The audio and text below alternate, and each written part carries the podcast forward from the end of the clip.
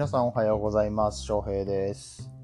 さあ、日曜日でございますが、4連休のね、真ん中ということで、明日はまだ仕事に行かなくていいという方もたくさんいらっしゃることでしょう。えー皆さんいかがお過ごしでしょうか、ねゆっくりと楽しい4連休をお過ごしいただければと思います。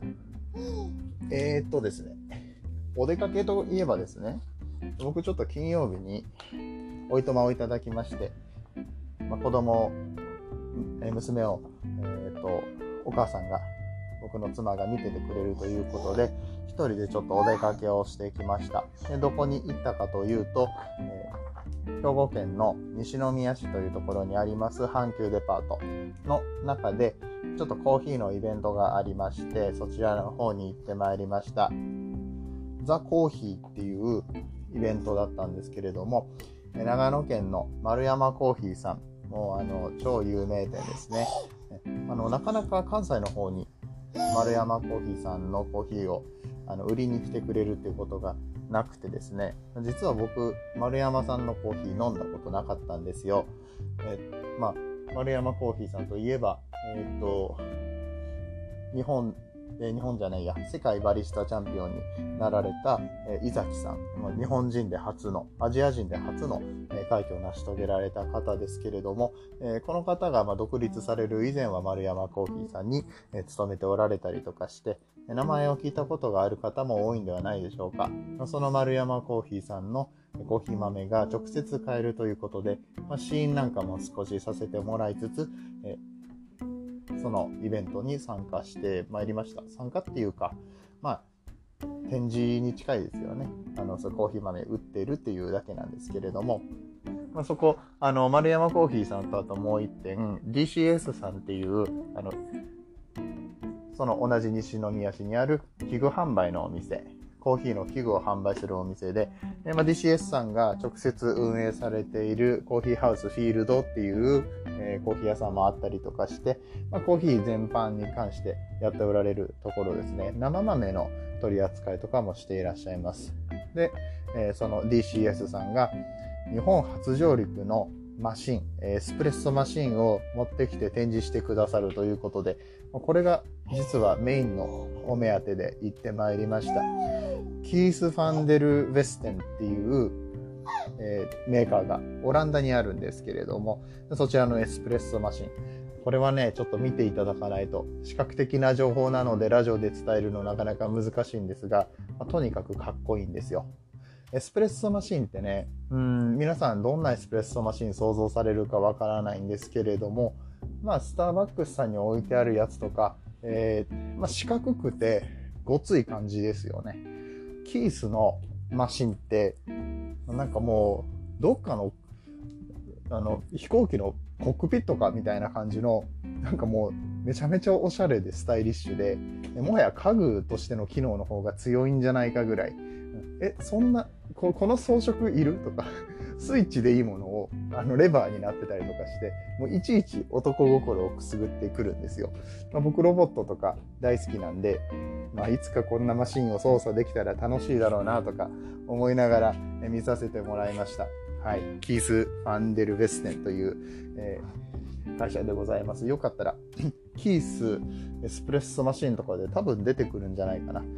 えー KEES ですね。キースです。えーキース・ファンデル・ベステン。えーもしよかったら調べてみてください。あとはですね、えーチョコレート。えーとお隣の芦屋市の、えー、一時さんというチョコレート屋さんともコラボして、えー DCS さんがコラボのドリンクとかペアリングセット、ドリンクはしてないのか、えーペアリングのセットとかもね、販売しておられたりしました。えかなりね、小さなイベントのようで、ドリンクの種類とかめちゃめちゃいっぱい持ってきてくれてたので、えーまあ、今回しか飲めないものも多いと思うので、もし4連休ね、暇してるよっていう方で、関西お住まいの方いらっしゃれば、西宮のガーデンズじゃなくて阪急デパートの方ですね。阪急、まあ、繋がってるんですけど、阪急の2階でやってますんで、あの、ぜひぜひ行ってみてください。まあそんな感じでね、お休みを利用してお出かけをしたりとか、まあ、今コロナの時期、えーコロナの、ね、せいで、まあ、家からあまり出ないよっていう方もいらっしゃると思いますけれども、まあ、コーヒー屋さんはやっぱりそのお店でねコーヒーを提供している分に関しては他の飲食店と同様にあまり売り上げが立っていないような状態ではございますが実は町のコーヒー屋さんはそんなに打撃を受けてないというかいや受けてないわけじゃないんですけれどもコーヒー豆の売り上げが好調みたいなんですねであ美味しいコーヒー豆を販売しているところはネット販売であったりとかまあ、普通に店頭でもあのお店の中には入れないんだけれどもコーヒー豆は売ってますよっていうような形で、えー、売り上げが割と立ってるというようなお話をよく耳にします。であのそういうコーヒーをですねこの機会に始めたって方もたくさんいらっしゃって、えー、ちょっと高価めのあの以前は迷っていたような、えー、コーヒーの電動のグラインダーとかそういったものまで売れている感じですね。もうさらに言うとエスプレッソマシンとか家庭用のものもありましてそうですね大体安いものをでも5万円以下とかで買えちゃったりとかするのでそういうちょっといい感じのマシンっていうのがかなり売れ行き好調みたいです。ちらっと聞いたニュースですと今お酒とかって安いお酒ばっかり売れるんですって。でさらにそのお酒のおつまみも安いおつまみが売れていて100均、えー、100円均一の、あ、はいはいはい。ああ、転んだ転んだ。どうしたどうした？大丈夫か？一回切ります。ね、ちょっとなんか、ハイハイの練習をしてるんですけど、最近よく動くんですよ、うちの娘が。うん、で転んだみたいです。顔から行きました。ね、びっくりしたね。ええ。えで、何の話だっけ？そうそう。えっ、と、お酒が安いものばっかり売れてて、えおつまみも安いものが売れる。まあ、コスト的にね、毎日飲まれる方には大事なところだと思いますけれども、100円ショップとかで、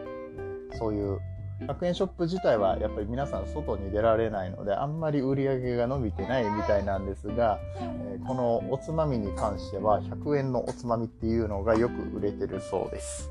うーんって、ふーんって感じなんですけれども、ま、そもそも僕お酒も好きですけれども、そんなに家ではいっぱい飲まなくて、飲むんだったらやっぱりコーヒーなんですよね。で、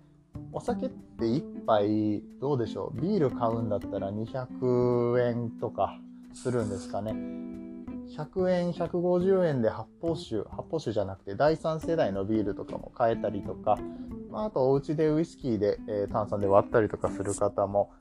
おられると思うんですけど1杯だったらだいたい100円200円ぐらいじゃないですかね。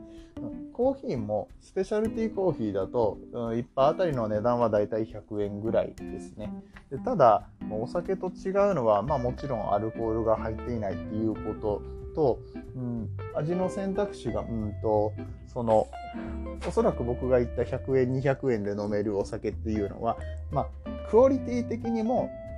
ココモディティというか、まあ、いつもの味でそれが好きで飲むんだと全然いいんですけれども、うんと、最高級品とかそういう感じではないですよね。でコーヒーの場合は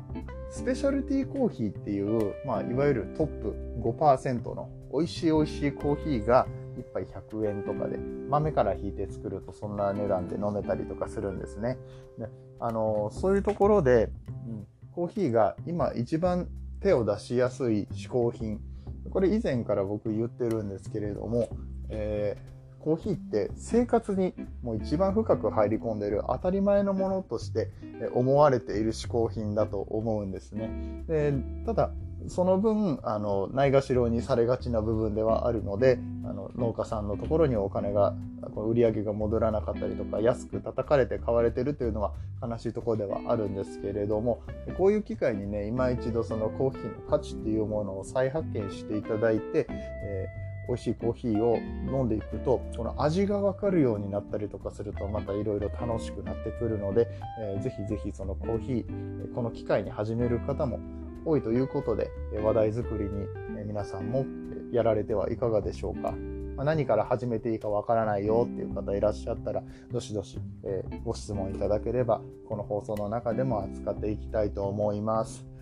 では、今日日曜日、4連休2日目ですね。皆さん楽しんでお過ごしください。それではまた。バイバイ。